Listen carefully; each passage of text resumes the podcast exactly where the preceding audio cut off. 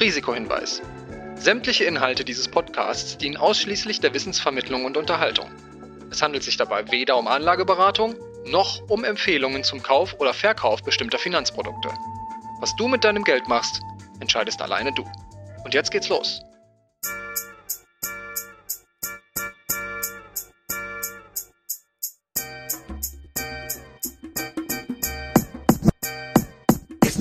She Speaks Finance. Dein Investmentstart mit Barbara und Christine.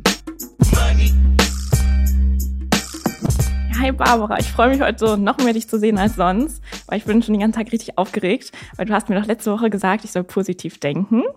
Erinnerst du dich noch an meine Wohnungsbesichtigung? Ja. Und ich habe vorhin die Zusage bekommen. Juhu. Ich freue mich so richtig doll, weil du weißt ja, ich habe so lange nach einer Wohnung gesucht. Ich habe das ja hier auch schon mal erzählt, dass ich so gerne einen Balkon haben wollte. Und jetzt habe ich so einen richtig großen Balkon. Das ist nur über ja, Zufall zustande gekommen, weil ich das über Bekannte gehört habe. Du meintest ja, ich soll einfach nicht mehr suchen und dann finde Ja. ich was. Ja. Und ich soll dann daran glauben. Und vorhin kam diese E-Mail, ich habe nur den Absender gesehen und dachte, ach, das ist bestimmt eh wieder eine Absage, weil ja, ich suche ja bestimmt echt schon ein Jahr oder so. Und dann war es eine Zusage und ich konnte es überhaupt gar nicht glauben und ich war richtig geschockt und wusste gar nicht, was ich jetzt alles machen muss. Aber jetzt bin ich richtig froh und ja, richtig happy. Aber ja, man muss auch schon sagen, ich hatte ja eine richtig günstige Wohnung, weil ich da schon seit meinem Volo drin gewohnt habe und jetzt auch schon fünf Jahre und da war die Preise ja auch noch niedriger und jetzt natürlich schon deutlich teurer alles geworden und das ist dann natürlich auch ein bisschen, ja, muss man sich auch gut überlegen. Ja, das war bei mir ähnlich. Ich hatte ja auch eine ganz kleine Wohnung und habe dann auch aufgehört zu suchen, weil ich dachte, das wird sowieso nichts. Ich finde nichts. Und dann, als ich aufgehört habe zu suchen, habe ich auch eine Wohnung gefunden. Daher freue ich mich total für dich. Aber ja, bei mir ist es auch so, dass ich einfach jetzt deutlich mehr Miete zahlen muss jeden Monat und ich kann mir das auch leisten. Aber ich merke das schon bei Freundinnen oder bei Leuten aus meinem Bekanntenkreis, die weniger Geld haben, dass gerade die Inflation für die schon ein großes Thema ist und auch der kommende Winter. Keiner weiß, wie hoch die Nebenkosten dann sein werden. Und ja, viele Leute haben gerade mit ihrem Gehalt schon echt Schwierigkeiten rumzukommen. Ja, und ich finde, das ist ja jetzt auch nicht nur, wenn man weniger verdient, weil ich muss sagen, so ein bisschen, ja, nicht Angst, aber so ein bisschen Sorge macht einem das ja vielleicht auch, weil man kann ja überhaupt gar nicht absehen, wie das mit den Nebenkosten so weitergeht, also wie das mit den Gaslieferungen weitergeht und überhaupt. Und das ist ja dann schon irgendwie ein bisschen beunruhigend, wenn man gar nicht weiß, auf welche Kosten man sich da vielleicht auch irgendwie einstellen muss zukünftig. Das trifft dann ja auch irgendwie viele. Also natürlich können sich das manche besser leisten als andere, aber da muss man sich schon irgendwie gut überlegen oder ja wissen, welche Absicherungen man da vielleicht auch irgendwie hat oder ob die Rücklagen groß genug sind. Das ist ja dann auch irgendwie schon auch auf jeden Fall so ein Punkt, den man sich da bei Immobilien irgendwie gut angucken muss im Moment. Und was aber vielleicht eine gute Lösung für dieses Problem wäre, wäre ja ein bedingungsloses Grundeinkommen, wenn jeder so 1000 Euro, 1200 Euro im Monat garantiert hätte. Ich glaube, das würde viele Leute entspannen, wenn sie wüssten, sie hätten auf jeden Fall jeden Monat diesen Grundstock und ja, müssten sich einfach weniger Sorgen machen, auch wenn ihre Jobs schlecht bezahlt sind und ja, die Inflation so das Geld so ein bisschen auffrisst gerade. Für dieses Thema haben wir uns heute eine tolle Expertin eingeladen.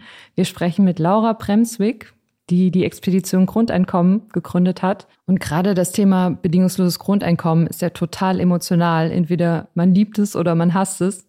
Und ich bin schon total gespannt, was sie zu den ganzen Vorurteilen zum bedingungslosen Grundeinkommen sagt und wie sie die einordnet. Bevor es jetzt wirklich losgeht, noch ein kleiner Hinweis. Wir haben das Interview mit Laura online aufgezeichnet und da haben sich leider ein paar kleine Hakler eingeschlichen. Das tut uns natürlich leid, aber wer welche findet, kann uns gerne auf Instagram oder LinkedIn eine Nachricht mit der genauen Anzahl schreiben und wer alle gefunden hat, den laden wir gern zu uns nach Hamburg auf ein Stück Kuchen ein und da können wir dann auch noch mal weiter über das bedingungslose Grundeinkommen philosophieren. Genau, jetzt geht's aber los. Viel Spaß mit Laura. Ja, hallo Laura. Schön, dass du bei uns bist heute. Du hast ja die Expedition Grundeinkommen gegründet. Kannst du das mal so in einfach erklären, was denn dieses bedingungslose Grundeinkommen überhaupt ist? Für alle, die das noch nicht kennen sollten. Sehr gerne. Also im Prinzip ist ein bedingungsloses Grundeinkommen eine Zusicherung, dass alle Menschen, die in einer Gesellschaft wohnen, einen gewissen Betrag an Geld bekommen jeden Monat, der ihnen zusteht.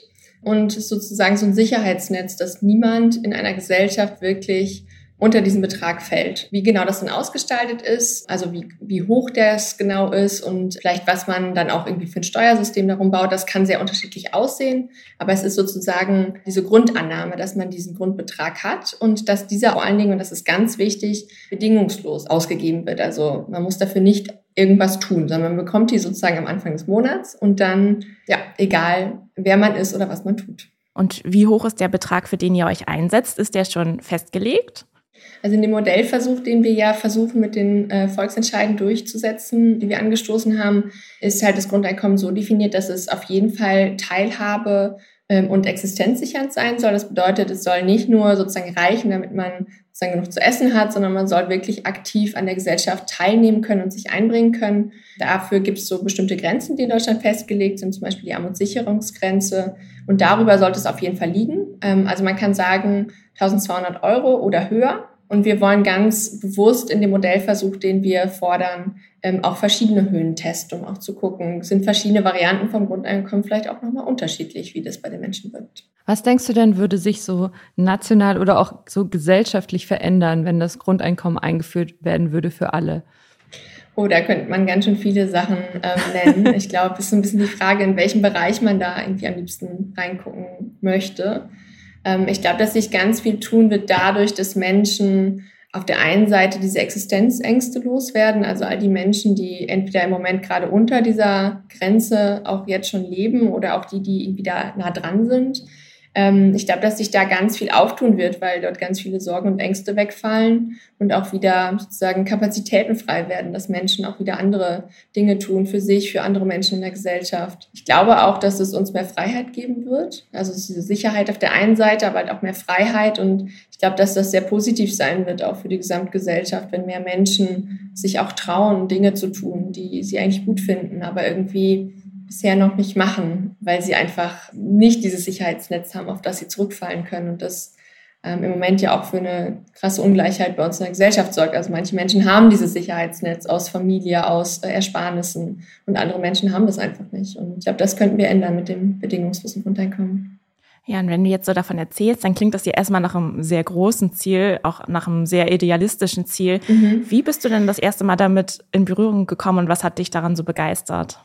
Mich hat es erst auf den zweiten Blick auch wirklich begeistert. Also das erste Mal, dass ich davon gehört habe, dachte ich erstmal so, okay, bedingungsloses Grundeinkommen klingt irgendwie ganz spannend, aber noch nicht so 100 Prozent verstanden, warum Menschen dafür wirklich sich so engagieren und ihre Freizeit dort reinstecken. Das war damals zu meiner Studienzeit. Ich fand die Idee gut, aber war noch nicht direkt so Feuer und Flamme, sondern ich habe es dann eigentlich erst beim zweiten Mal, als ich damit in Berührung gekommen bin, ähm, hat mich das so inspiriert, mich auch dafür einzusetzen. Ich glaube auch, weil ich vielleicht schon ein paar mehr Erfahrungen im Leben gemacht hatte und auch vielleicht gesehen habe, dass gerade dieses Thema Bedingungslosigkeit und wie viel wir eigentlich in unserem Leben tun, weil wir glauben, sie tun zu müssen. Ich glaube, das ist das, was im Endeffekt äh, mich auch überzeugt hat, dass dieses Thema extrem wichtig ist, weil wir dort auf gesellschaftlicher Ebene sehr viele Möglichkeiten schaffen könnten und auch Dinge umsetzen können, die wir eigentlich warum machen wir das nicht längst so, ne, in der Gesellschaft, die wir leben? Wir könnten es halt. Plus, ich habe mich irgendwie eine lange Zeit irgendwie mit, ich war in einer Organisation, die ähm, SozialunternehmerInnen unterstützt hat.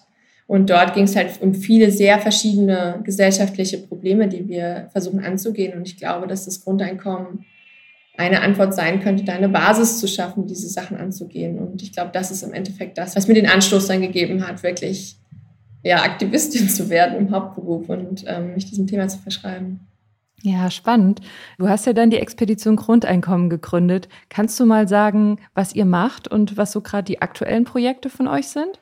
Mhm, sehr gerne. Also im Grunde genommen wollen wir das ähm, bedingungslose Grundeinkommen politisch weiterbringen, näher an die ähm, Umsetzung und Realität bringen.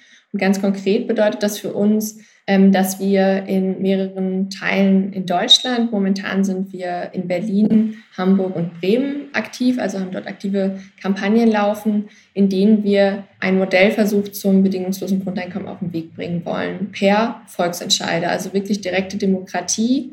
Ähm, das ist ein relativ aufwendiger Prozess. Ähm, man muss zweimal Unterschriften sammeln und dann am Ende kommt es zu einem Volksentscheid. Und wir haben aber diesen Weg gewählt, weil wir wirklich ja, was tun wollen. Und irgendwie, also es, es, es wird schon so viele Jahre über das bedingungslose Grundeinkommen geredet, so viele Menschen in unserer Gesellschaft finden, dass es eine richtig gute Idee wäre. Aber es ist bisher noch nicht in unseren Parlamenten angekommen. Also es wird sehr wenig darüber geredet bisher. Es sehr wenige Parteien haben das in ihrem Parteiprogramm. Und daran wollen wir was ändern. Und ähm, deswegen dieser Weg von der direkten Demokratie, für das wir so einen Gesetzentwurf geschrieben haben, ganz am Anfang, den wir jetzt mit ganz, ganz vielen Menschen, die sich dafür engagieren, umsetzen wollen. Ja, und ich kann mir vorstellen, da werdet ihr wahrscheinlich auch mit vielen Vorurteilen konfrontiert oder von Leuten, die sagen, ja, wie soll das dann funktionieren? Das kann ja gar nicht gehen. Wir würden dich jetzt vielleicht mal so mit so ein paar Vorurteilen, die wir schon dazu gehört haben, konfrontieren und vielleicht kannst du zu jedem einmal kurz entgegnen, was du so davon hältst. Genau, da gibt's ja zum Beispiel, dass viele sagen, wenn es ein Grundeinkommen gibt, dann haben Leute ja gar keinen Anreiz mehr zu arbeiten, gerade in schlecht bezahlten Jobs, nicht wie zum Beispiel in der Pflege. Was sagst du dazu? Ja, ich glaube, dass wenn man ein bisschen in die Sozialforschung guckt, also ich bin Sozialpsychologin vom Hintergrund, gibt es eigentlich keinerlei Hinweise, dass Menschen faul werden, wenn sie halt keine extrinsische Motivation bekommen. Also von der glaube ich schon nicht so richtig an diese Grundannahme. Aber auch der zweite Teil, den du gesagt hast, ist, glaube ich, super relevant. Und ich glaube auch gerade aus einer feministischen Perspektive, wenn man ja sagt, irgendwie gerade in der Pflege viele schlecht bezahlte Jobs sind äh, Jobs, in denen Frauen arbeiten. Und ich glaube, da was dran zu ändern, ich glaube, dass es Druck erhöhen wird, wenn wir ein bedingungsloses Grundeinkommen haben und wird was daran ändern, vielleicht auch, wie wir diese Jobs bezahlen, weil am Ende ist es nicht so, dass Menschen, die in der Pflege arbeiten, diese Jobs nicht gerne machen, sondern die meisten Menschen sind dort mit ganz viel Herzblut dabei und sind dort, weil sie sich um Menschen kümmern wollen. Und am Ende muss sich da, glaube ich, dann einfach was ändern. Und diese Jobs werden vielleicht dann am Ende auch besser bezahlt werden, wenn dort es ähm, schwieriger wird, Menschen zu finden, was wir ja auch jetzt schon sehen. Was ja auch so ein ganz weit verbreitetes Vorurteil ist, ist, wie soll denn der Staat das überhaupt finanzieren, dieses ganze Grundeinkommen? Es ist auch eine Frage, mit der wir uns indirekt beschäftigen bei uns im Projekt, weil wir natürlich erstmal nur einen Modellversuch fordern und noch nicht die komplette Einführung. Ähm, aber ich werde das schon auch immer mal wieder auf der Straße gefragt, so wie soll das denn finanziert werden? Und es gibt dort verschiedene Varianten, wie man das finanzieren könnte. Je nachdem, aus welchem politischen Lager man kommt, findet man die eine oder die andere besser. Aber wenn man sich die äh, Reichtumsverteilung bei uns in der Gesellschaft anguckt und ähm, wie viel Gelder dort zur Verfügung sind, dann ist es durchaus möglich, so ein Grundeinkommen gegen zu finanzieren. Und da gibt es ganz viele Möglichkeiten. Ähm, manche Leute präferieren irgendwie, dass es einfach eine Konsumsteuer gibt. Andere Leute präferieren, dass es über Einkommenssteuern finanziert wird. Andere Leute befürworten, dass es eher über Vermögenssteuern oder irgendwelche Umweltsteuern finanziert wird. Ähm, man kann sich auch einen Mix aus diesen verschiedenen vorstellen. Und am Ende ist es, glaube ich, einfach eine riesige Steuerreform, wenn man es mal ein bisschen unromantisch ausdrückt, das bedingungslose Grundeinkommen. Und da ist ja einfach immer die Frage, so irgendwie, wie groß ist der See von unseren Steuern und woher kommen die Zuflüsse und was ist uns am wichtigsten, wo wollen wir wieder Wasser rausleiten? Und ich glaube, da ist halt einfach, glaube ich, eine Frage, wie wir uns als Gesellschaft entscheiden, wofür wir das Geld, das wir an Steuern einnehmen, ausgeben und wie viele Steuern wir eigentlich auch erheben wollen und bei wem. Ja, man könnte jetzt ja auch vermuten, dass viele Leute, die so jetzt beim Staat arbeiten, zum Beispiel beim Arbeitsamt oder in ähnlichen Bereichen, dann arbeitslos werden würden.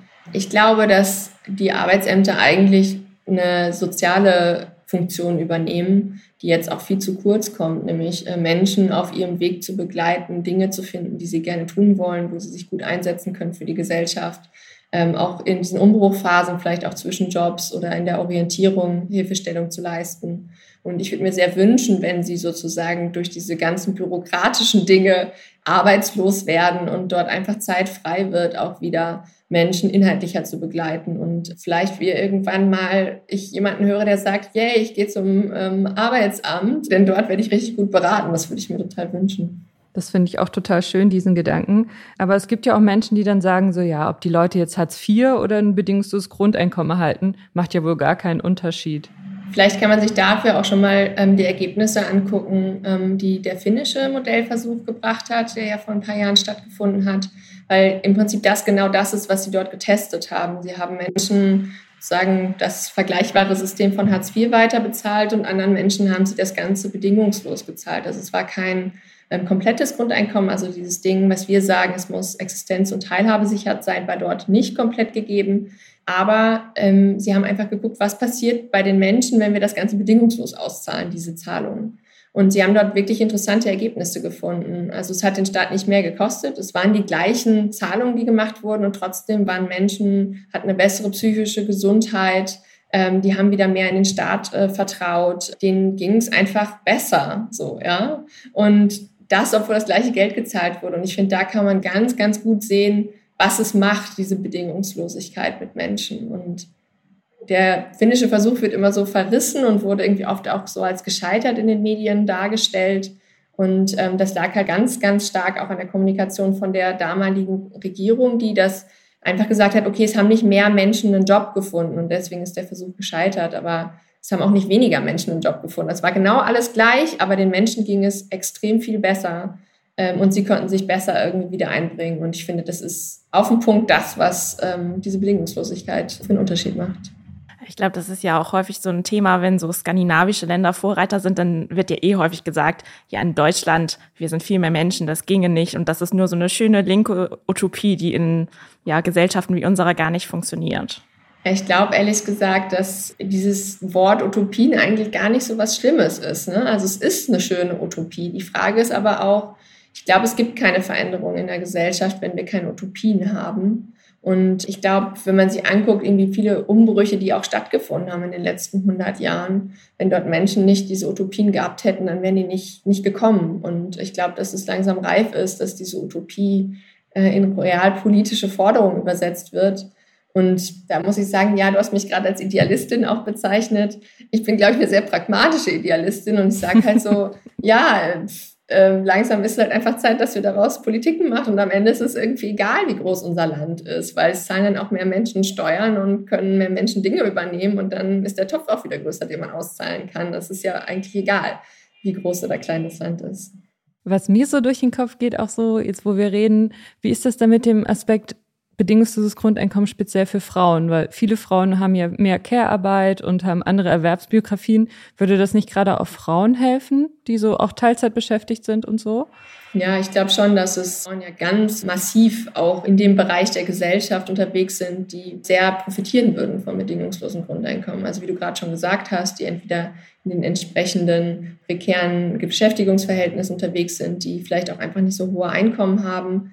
Es ist ja auch die Idee, dass je nachdem, wie man auch so ein ähm, bedingungsloses Grundeinkommen gestaltet, es ja auch Menschen davon profitieren können, die einfach ein geringes Einkommen haben. Also die sagen, ich habe Erwerbsarbeit, aber vielleicht nicht so viel. Und ich glaube, da ist es ja auch überproportional viele Frauen, die dabei sind. Ich glaube, dass es das bedingungslose Grundeinkommen auch verändern könnte, wie wir generell auch Arbeit beurteilen. Also diese sehr, sehr strenge Trennung von Erwerbsarbeit und ähm, unbezahlter Arbeit. Und das eine wird als Arbeit bezeichnet, das andere nicht, wenn man es jetzt mal ein bisschen überspitzt ausdrückt.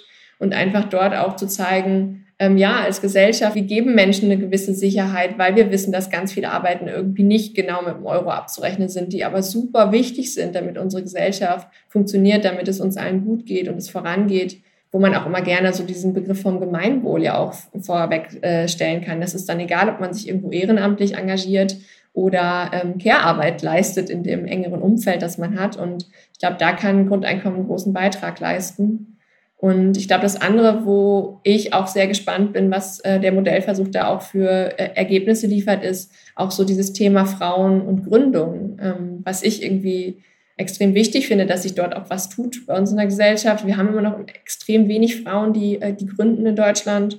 Und das liegt auch mit daran, dass Frauen sehr viel schlechter an Finanzierung für Projekte kommen, dass es sehr viel schwieriger ist, wenn man weiblich ist dort. Mich würde schon interessieren, wenn alle Menschen sozusagen wie so einen Gründungszuschuss haben, weil einfach alle ein bedingungsloses Grundeinkommen haben, ob dann auch mehr Frauen sagen, ja, ich mache das und ich gehe das Risiko ein, weil wenn es schief geht, geht es schief, aber ich kann mich zumindest darauf verlassen. Und das ist eben nicht ein Gremium von Menschen, die sozusagen vielleicht Minderheiten oder Frauen diskriminieren, die dort irgendwelche Gelder rausgeben, sondern das Geld wird halt einfach rausgegeben an alle und dann kann jeder gucken oder jede, was man damit macht. So. Ähm, ja, in seinem Buch interviewt ja zum Beispiel Michael Bohmeier, der Gründer von Mein Grundeinkommen, Menschen, die quasi ein Jahr bedingungsloses Grundeinkommen bekommen haben, was sie damit gemacht haben. Manche haben ihren Job gekündigt oder ja, sich einfach Konzerttickets gekauft, Urlaub gemacht. Da gibt's ja ganz viele, oder wie du jetzt meintest, manche gründen vielleicht was, ganz viele Möglichkeiten. Inwiefern würdest du denn sagen, es ist auch gut, das für Konsum zu nutzen zum Beispiel? Ich glaube, es ist ein ganz schwieriges Thema auch angesichts der Klimakrise, die wir gerade haben. Und ich glaube, dass es schon sein kann, dass Menschen, wenn wir das umstellen, sozusagen erstmal den Wunsch haben, auch vielleicht was nachzuholen, was sie vielleicht in der Zeit davor nicht machen konnten. Aus einer Klima- und Umweltperspektive ist es natürlich nicht wünschenswert, dass alle Menschen jetzt viel mehr konsumieren. Aber ich glaube, dass sich das auch einpegeln wird, dass äh, Menschen irgendwann sich dann auch daran gewöhnen und irgendwie der dritte Fernseher macht einen dann auch irgendwie nicht glücklich und dass man dann halt aber auch die Zeit hat zu überlegen, was man eigentlich will und was man konsumieren will und wo es eigentlich hingehen soll. Und ich glaube, dass es dann sich auch wieder einpegeln wird, dass Menschen dann nicht unbedingt auf materielle Güter sozusagen gehen und äh, dafür ihr bedingungsloses Grundeinkommen einsetzen. Aber ich glaube, dass es da auch einfach noch mehr Paradigmenwechsel braucht, die sozusagen Hand in Hand gehen müssen mit dem bedingungslosen Grundeinkommen. So diese Tatsache, dass wir irgendwie hier in Deutschland alle weit über den CO2-Fußabdruck äh, hinausleben, den wir eigentlich gerechtigkeitsmäßig uns zusteht, das können wir natürlich nicht direkt lösen mit dem bedingungslosen Grundeinkommen, aber wir können den Menschen zumindest so viel Freiheit geben, dass sie darüber nachdenken können, wie sie leben wollen und wie sie sich einsetzen wollen und ähm, auch so dieses Thema von, ähm, was für Jobs machen wir eigentlich und sind das eigentlich wirklich Jobs, die gut sind fürs Gemeinwohl, sind das Jobs, die wir sinnvoll ähm, empfinden. Und da gibt es ja riesige Gruppen von Menschen, die sagen, ich finde meinen Job gar nicht sinnvoll, den ich mache. Und ich glaube, da sehe ich auch einfach einen großen Hebel, auch was dieses Thema Umwelt und Klima angeht, dass Menschen ihre Jobs aussuchen können und dann vielleicht manche Jobs auch einfach weniger bestehen. Ja, du hast gerade das Stichwort Freiheit angesprochen und ich habe dieses Buch ja auch vor zwei Jahren gelesen und mich hat das total berührt, diese ganzen Geschichten. Ich hatte mich vorher auch immer nur so theoretisch mit dem Thema beschäftigt und dieses Buch hat mich ja dann auch dazu gebracht, ähm, mich für das Grundeinkommen zu engagieren und ich finde diesen Aspekt, also in allen Geschichten war, da war zwar teilweise Konsum dabei, aber das hatte immer noch mal eine tiefere Bedeutung für die Leute. Und ich fand das sehr schön. Das waren ja sehr unterschiedliche Menschen, die er auch interviewt hat. Und für mich war das total schön zu sehen, dass die Menschen, das war, glaube ich, nur ein Jahr, dass sich für die Menschen einfach total viel verändert hat. Auch wenn sie jetzt vielleicht nur auf drei Konzerten waren, die sie unbedingt sehen wollten, die sie sich nicht hätten leisten können. Aber dieser Gewinn auch allein an Lebensqualität und diese Dankbarkeit, die, sie, die diese Menschen auch hatten, dadurch, dass sie einfach ein Jahr, ich glaube, in dem Fall waren es auch nur 1000 Euro bekommen haben. Das hat mich total berührt und das fand ich total interessant. Das hat er total schön rausgearbeitet in dem Buch. Jetzt mal die Frage, was würdest du denn machen, wenn du ein Jahr ein bedingungsloses Grundeinkommen bekommen würdest? Hm. Ich glaube, ehrlich gesagt, ich würde gar nicht so viel verändern in meinem Leben. Ich glaube, ich bin was das angeht, wahrscheinlich sehr privilegiert. Also ich hatte sozusagen auch schon in meiner Studienzeit ein Stipendium und äh, war dort abgesichert. Und ich, ich habe dieses Gefühl von, ich bekomme irgendwie, es war dann nicht komplett bedingungslos, aber es war schon an sehr wenig Bedingungen geknüpft oder an Bedingungen, die ich einen Haken drunter machen konnte und sagen konnte, will ich eh machen so. Und ich glaube, ich habe dieses Gefühl in meinem Leben, glaube ich, schon genossen. Und es hat mich, glaube ich, auch dorthin gebracht, wo ich jetzt bin, dass ich irgendwie mir nicht per Zufall was ausgesucht habe, wo ich das Gefühl habe, ich kann der Gesellschaft was zurückgeben mit dem, was ich tue. Also ich glaube, ich würde wahrscheinlich durchaus das weitermachen, was ich jetzt mache, also mich weiter politisch einsetzen. Ich würde, glaube ich, weiter das machen wollen, äh, weiter in der Expedition arbeiten und das finde ich irgendwie ein sehr schönes Gefühl und das gibt mir sehr viel Dankbarkeit, dass ich denken würde, okay, wenn ich jetzt 1000 Euro im Monat mehr hätte, ich würde eigentlich gar nichts anderes machen wollen. Und das liegt daran, dass ich halt schon in dieser Situation drin bin. Ich würde mir wahrscheinlich einfach weniger Sorgen machen, dass wir ähm, als soziale Organisation finanziert sind. Also wenn ich mir vorstellen würde, alle Menschen bei uns im Team äh, inklusive mir haben ein bedingungsloses Grundeinkommen, ich glaube, dann würde ich nachts auch besser schlafen, weil ich einfach wissen würde, selbst wenn das Fundraising mal nicht gut läuft, wenn wir nicht viele Spenden irgendwie bekommen, dann kann es trotzdem weitergehen und es wird trotzdem allen Leuten noch gut gehen. So. Und ich glaube, das würde mich enorm erleichtern. Also ich würde nicht unbedingt was anders machen, aber ich würde mich anders fühlen und mhm. das fände ich sehr schön. Ja, und sowas wie ruhiger Schlafen ist ja auch ein wahnsinniger Pluspunkt. Ne? Also das würden sich bestimmt viele wünschen, dass sie sich um Geld einfach nicht so viele Sorgen machen müssten. Aber du hattest ja vorhin schon erzählt, ihr sammelt ja auch in Berlin gerade Unterschriften. Wie läuft das denn so und welche Fragen oder Kritikpunkte oder mit was werdet ihr da konfrontiert? Wie reagieren die Menschen da drauf? Ja, wir sind jetzt seit drei Monaten am Sammeln hier in Berlin und sammeln noch einen Monat weiter, um sozusagen die zweite Phase abzuschließen ja, es ist, es ist, glaube ich, ein emotionales Thema. Also ich kriege immer wieder auch ähm, sehr spannende und sehr berührende Geschichten auch erzählt von Menschen, warum sie eigentlich das Thema so wichtig finden oder die sich auch teilweise bedanken, dass es diese Initiative gibt, weil sie sagen so, es ist so wichtig, bei mir im Leben wäre, würde ich sich sowas ändern, wenn ich irgendwie ein Grundeinkommen hätte. Die Mehrheit der Leute, die, glaube ich, bei mir unterschreiben, haben gar nicht so viele Kommentare, sondern die freuen sich einfach, dass es vorangeht in dem Thema, dass sie sozusagen unterschreiben können. Also die Leute freuen sich einfach, wenn sie sozusagen sehen, dass es vorangeht und dass es zu dem Thema einfach was passiert und sie da irgendwie mitmachen können. Und es gibt immer mal wieder auch Leute, die nicht unterschreiben wollen und da sind es eigentlich so ähnliche Themen, die ihr gerade auch schon genannt habt, so diese Zweifel, so dieses mhm. ähm, so ein Menschenbild dahinter, das ähm, sich nicht vorstellen kann, dass eine Gesellschaft funktionieren kann, die nicht auf einem gewissen Zwang und Druck beruht, sondern auf irgendwie Freiheit und Zutrauen. Und ja, also es ist so ein bisschen so eine Mischung, aber auch sehr viel, wie soll man das nennen, Hoffnung, die da auch irgendwie geweckt wird. Und das ist, glaube ich, das Schönste, wenn man so auf der Straße steht und mit Menschen redet und die so eine Hoffnung zeigen, dass sich was ändern kann. Ja, das hatte ich auch, als ich sammeln war, dass so ganz viele Leute so dachten, oh, ich drücke euch die Daumen, hoffentlich klappt das. Und ja, das ist einfach schön, weil viele Leute einfach in so in ihrem Leben nicht einfach nicht genug Geld haben aufgrund ihrer derzeitigen Jobs oder anderer Situationen. Ne? Das muss jetzt nicht mal jemand in der Pflege sein. Es kann ja auch jemand sein, der einen guten Job hat, aber einfach einen riesen Kredit abbezahlen muss aus irgendwelchen Gründen. Und ich fand das auch schön, dass du das angesprochen hast mit dem Menschenbild, weil ich hatte das, glaube ich, auch mal in dem Interview von dem Rossmann-Gründer DM, sagte der, ich, ja. Äh, oder ja, ja. Götz Werner, ne? DM-Gründer, ja. Genau, mh, genau. Der hatte ja gesagt, so, ob man jetzt ein Fan oder ein Gegner vom Grundeinkommen ist, hängt auch ein bisschen von der Menschensicht ab. Wenn man den Menschen viel zutraut, wie du schon sagtest, dass sie was auch ohne Zwang und ohne Druck machen und was produktiv auf die Beine stellen, dann ist man eher Fan davon. Und wenn man den Menschen das aber nicht zutraut oder eher skeptisch ist, dann nicht. Und das fand ich einen sehr interessanten Aspekt, weil es das so ganz gut auf den Punkt bringt, wie ich das so auch erlebt habe. So. Total, total. Und ich finde auch, dass das auch wieder so ein sehr feministisches Thema irgendwo ist. Also so dieses, ähm, wie gehen wir eigentlich miteinander um und in was für einer Gesellschaft leben wir, ähm, sozusagen nach was für Prinzipien wollen wir da unsere Gesellschaft organisieren. Und ich finde, das ist da ja auch das, was ganz oft immer so Frauen zugeschrieben wird. So dieses, mhm. ne, erstmal ähm, geben und darauf vertrauen, dass irgendwie was zurückkommt. Ich mag es jetzt nicht in diesen stereotypen Geschlechterbildern zu bleiben, aber es ist sozusagen das, was so stereotyp ja eher Frauen zugeschrieben wird. Und ich glaube, dass wir das sehr viel mehr brauchen, irgendwie dieses kooperative und gemeinschaftliche.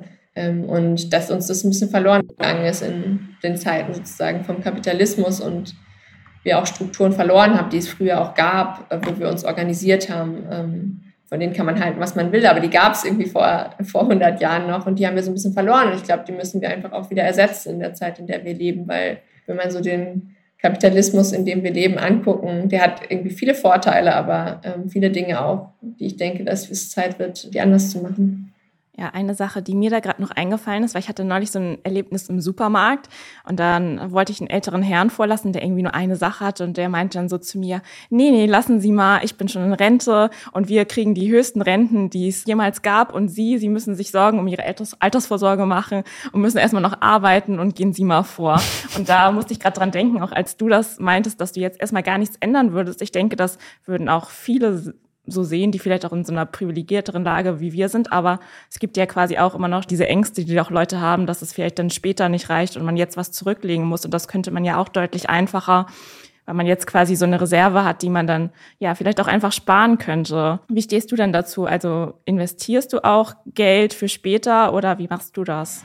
Ich fand gerade deshalb auch die Einladung von eurem Podcast ähm, so toll, weil ähm, ich finde, ja, dass es irgendwie immer ja noch dieses Missverhältnis gibt, dass viele Frauen sich sehr wenig mit Finanzen beschäftigen oder auch sehr wenig eigenes Kapital auch aufbauen, aus ganz vielen verschiedenen Gründen, die wir vorhin ja schon alle angesprochen haben. Ich finde das Thema super wichtig. Also ich ähm, bin sehr bemüht, sozusagen eher nachhaltig anzulegen, also auch zu gucken, wohin geht eigentlich mein Geld, was macht das dann später auch und habe mich damit ähm, sehr viel beschäftigt, auch seit meiner Studienzeit eigentlich schon. Ja, ich finde es irgendwie wichtig, da sich so ein bisschen so eine Freiheit aufzubauen, weil im Moment sind wir einfach noch nicht in der Gesellschaft mit einem bedingungslosen Grundeinkommen und irgendwie so ein bisschen sich einen eigenen finanziellen Puffer aufzubauen, ist für mich sozusagen so eine Art und Weise, wie ich diese Freiheit möglichst gut mit dem, was uns zur Verfügung steht, mir schaffen kann, weil man es einem einfach auch die Freiheit gibt, auch Nein sagen zu können. Also ich habe mal irgendwann vor ewigen Zeiten mal es war ein Seminar in Studienzeiten, irgendwie ging es um Wirtschaftsethik und da war irgendwie ähm, eine Frau, ähm, die was irgendwie meinte so, ja,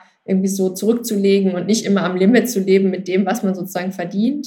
Sie hat es dann so Fuck-off-Money genannt. Also so dieses, man kann auch einfach sagen, ja, wenn, wenn das hier alles nicht gut ist für mich, wenn ich das nicht unterstütze, ich habe immer die Möglichkeit, gehen zu können. So. Und ich glaube, das, das steht für mich halt hinter dem Ding, dass man halt irgendwie anlegt und dass man Geld zurücklegt. Das Geld ist mir eigentlich total egal, muss ich ehrlich sagen. Aber diese Möglichkeit, diese Freiheit im Hinterkopf, die macht mit einem was. Und das ist das, was ich möchte, was viele Menschen in dieser Gesellschaft hoffentlich irgendwann haben, dass sie diese Freiheit haben, einfach Nein zu sagen und das zu machen, was sie für richtig äh, empfinden.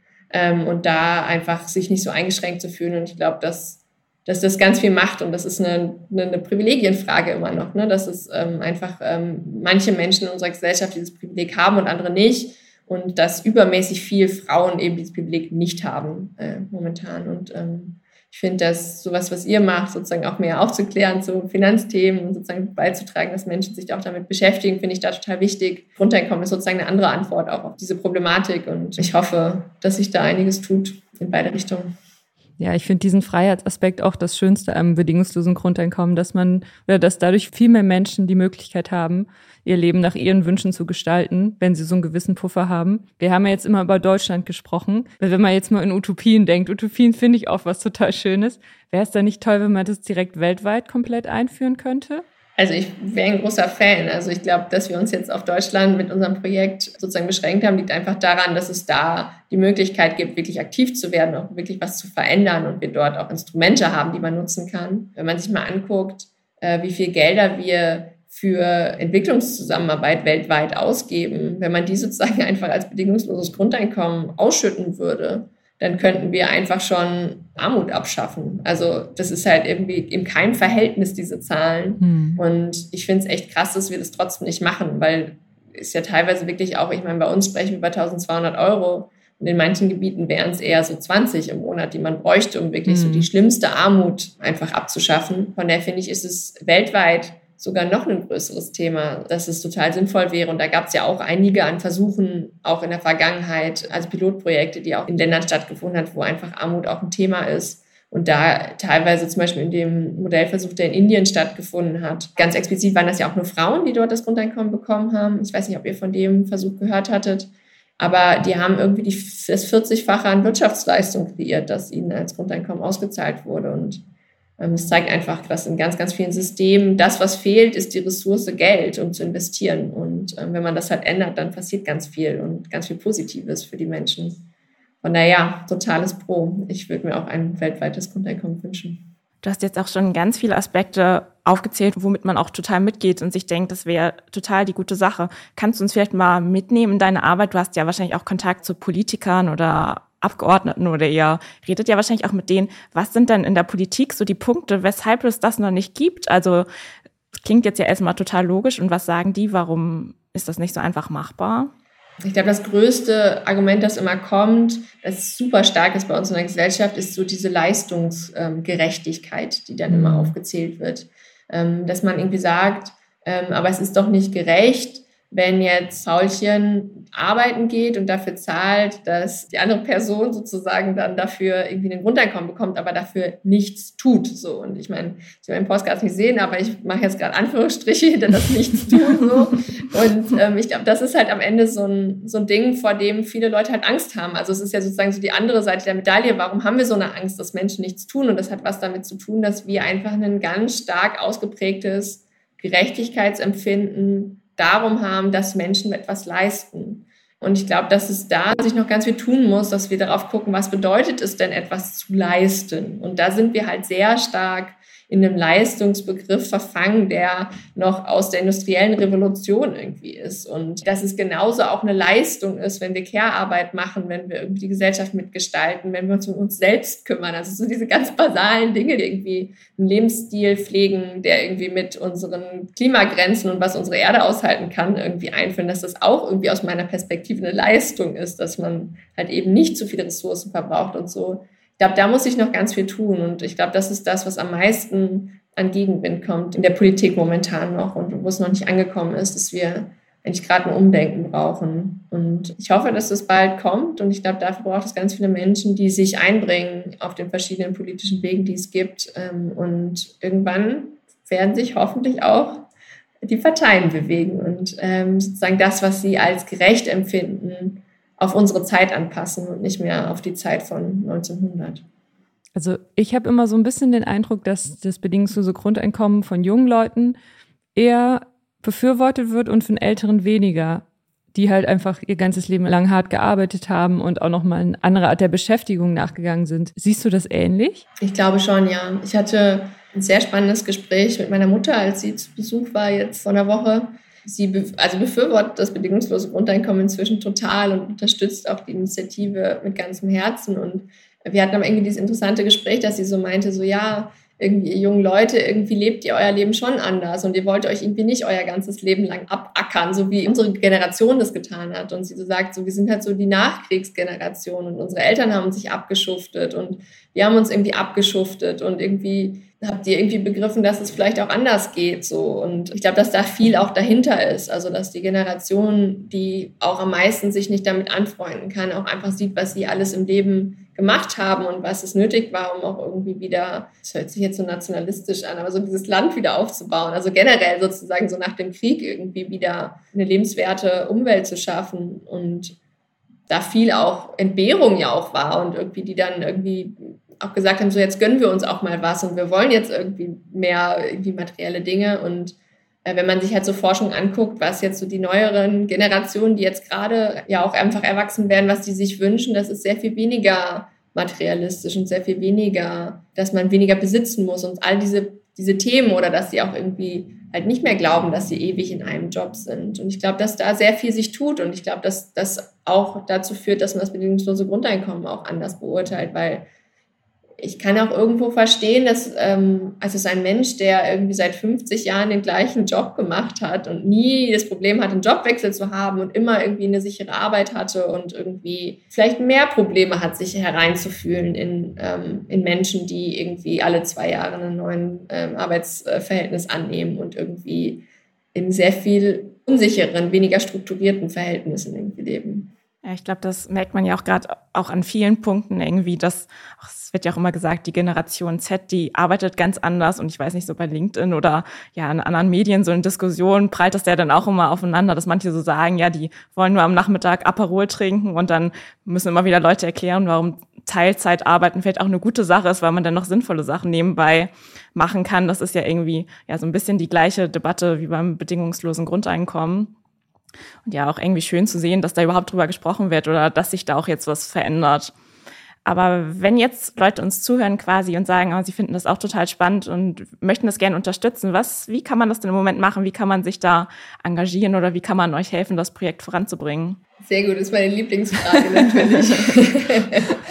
ähm, also wir haben jetzt ganz akut ähm, in Berlin, wie gesagt, die Unterschriftensammelphase sind wir im Endspurt. Ich glaube, dass wir das dort äh, schaffen können, aber es wird richtig, richtig knapp. Also wir brauchen ja sozusagen einen Augustwunder. Wir brauchen ganz viele Menschen, die losgehen und in ihrem Umfeld, aber halt auch bei unseren Aktionen Menschen fragen, ob sie unterschreiben, weil also wir haben sozusagen sehr viele Menschen, die gerne unterschreiben wollen, aber wir erreichen die einfach noch nicht, weil wir noch nicht genug Menschen haben, die sagen, ich engagiere mich dafür, ich gebe irgendwie ein paar Stunden meiner Zeit ähm, und gehe los. Und wir haben dafür sozusagen schon Unglaubliches geleistet mit den ganzen Menschen, die äh, aktiv sind. Barbara hat ja selbst schon gesagt, sie war auch schon mit Sammeln. Und ähm, wir haben dort unglaublich viele Menschen auch schon erreicht. Ähm, aber es ist einfach eine riesen Herausforderung. Hier in Berlin brauchen wir 240.000 Menschen, die halt unterschreiben, das ist einfach eine Hausnummer, wo man echt irgendwie so ein bisschen Flattern bekommt. Und von daher brauchen wir ganz viele Menschen, die Lust haben, über das Thema zu reden. Also wenn man jetzt vielleicht auch nicht in Berlin wohnt, aber dass man das Leuten weitererzählt, die vielleicht auch in Berlin sind und unterschreiben könnte, dass man selbst unterschreibt, dass man mit Sammeln geht, äh, das Umfeld aktiviert. Ähm, ich sage immer so ein bisschen, so ein Volksentscheid funktioniert wie so ein Schneeballsystem, also aber im positiven Sinne. Ne? Also so, ähm, ich frage jemanden, aber ich frage die Person auch, ähm, würdest du noch mal Leute fragen? Und dann funktioniert es halt. Und ich glaube, das ist das, was wir brauchen. Wir sind sozusagen jetzt gerade aktiv hier in, in Berlin am Sammeln, deswegen Berlin, aber auch in Bremen und in Hamburg werden wir wieder sammeln. Es steht noch nicht ganz fest, wann das weitergeht, weil dort sozusagen noch so ein paar politische politische Prozesse auch offen sind. Ähm, aber ähm, auch da wird es irgendwann weitergehen. Also wenn ihr auch in einer der beiden Städte wohnt, dann meldet euch gerne bei uns an. Dann gibt es die Infos sozusagen, wann es dort auch wieder äh, aktiv in die Sammlung startet. Und ja, also wie gesagt, ich würde mich freuen, wenn Menschen über das Thema reden würden, das anderen Leuten erzählen und vielleicht auch ja, darüber reden, warum es so wichtig ist, dass wir hier diese Veränderung brauchen und warum Menschen losgehen sollten und sich einen Ort zum Unterschreiben suchen, die hier überall in Berlin verstreut sind. Ja, ich finde, das Thema ist einfach ein ganz wichtiges Thema für die gesamte Gesellschaft. Und ich würde mich total freuen, wenn es klappt mit dem Modellversuch. Und ich würde mich total für euch freuen, wenn es klappt. Ich drücke euch ganz fest die Daumen. Ja, und auch danke, dass du uns mitgenommen hast und auch mal andere Perspektiven aufgezeigt hast. Ja, wie man auf die Gesellschaft gucken kann oder wie das vielleicht anders gedacht werden könnte und dass Leute auch so vielleicht auch mehr Geld zum Investieren haben, was ja dann auch wieder alle voranbringt oder weniger arm im Alter sind. Das ist ja auch ganz wichtig. Also vielen Dank, dass du heute bei uns warst. Total, danke für die Einladung. Dankeschön. Oh, ich drücke Laura und ihrem Team von der Expedition auf jeden Fall ganz fest die Daumen, dass das klappt, dass sie genug Unterschriften finden, damit der Modellversuch in Berlin startet ich bin da ein großer Fan von, weil ich irgendwie denke, selbst wenn man ein Gegner davon ist, wenn man von der Idee des bedingungslosen Grundeinkommens nicht begeistert ist, vielleicht kommt auch raus, dass es wirklich nur eine schöne Utopie ist und in der Realität einfach nicht funktioniert. Das wäre ja auch ein Ergebnis, was bei so einem Modellversuch von den Wissenschaftlern herausgefunden werden könnte. Und dann würde diese sehr emotionale Debatte einfach mal auch wissenschaftlich so ein bisschen auf ein anderes Level gehoben werden. Und ich fände das total gut. Egal, was dabei rauskommt. Ja, das hat ja auch ein bisschen damit zu tun, welches Menschenbild dahinter steckt. Weil das hatte sie ja auch ganz schön gesagt und das fand ich auch ganz spannend, weil man muss ja eigentlich quasi erstmal testen, welche Annahmen überhaupt stimmen. Also ob das jetzt wirklich so ist, wenn man das Geld einfach so bekommt, ob das dann stimmt mit diesem Leistungsgedanken, dass vielen Leuten dann die Motivation fehlt, was zu machen, oder ob das ganz anders ist und dann alle, ja, vielleicht einfach nur Tätigkeiten machen, die mehr Sinn ergeben und dann so Berufe wie Pflege auch besser bezahlt werden. Ich meine, das ist ja auch so ein bisschen im Kern die Debatte, die man auch mit der ganzen Homeoffice-Geschichte gesehen hat. Da ist das ja auch so eine Generationfrage und gerade viele aus den älteren Generationen haben immer gesagt, wenn die Leute dann zu Hause sind, dann arbeiten sie ja nicht mehr, dann äh, sitzen sie vorm Fernseher und machen ihre Wäsche. Aber da hat man ja auch gesehen während Corona, dass es dann doch funktioniert und dass da auch so ein Umdenken stattfindet. Deswegen finde ich das echt spannend, ja, welche Annahmen da überhaupt stimmen. Ja, es bleibt spannend. Mal gucken, ob sie genug Unterschriften sammeln können. Und wenn ihr noch weitere spannende Themenideen habt, die ihr gerne mal in unserem Podcast hören wollt, dann schreibt uns gerne über Instagram oder LinkedIn. Und dann kommt es euch auf jeden Fall auf unsere Themenliste. Und wenn euch diese Folge gefallen hat, folgt She Speaks Finance, wo immer es Podcasts gibt und lasst uns eine Bewertung da. Wir freuen uns. Bis zum nächsten Mal. Bis zum nächsten Mal. Tschüss. She Speaks Finance ist ein Mint Original Podcast. Redaktion Barbara Box und Christine Jans. Produktion und Schnitt Jared Schmidtke. Für mehr feinen Content folgt uns auf Instagram, TikTok oder LinkedIn.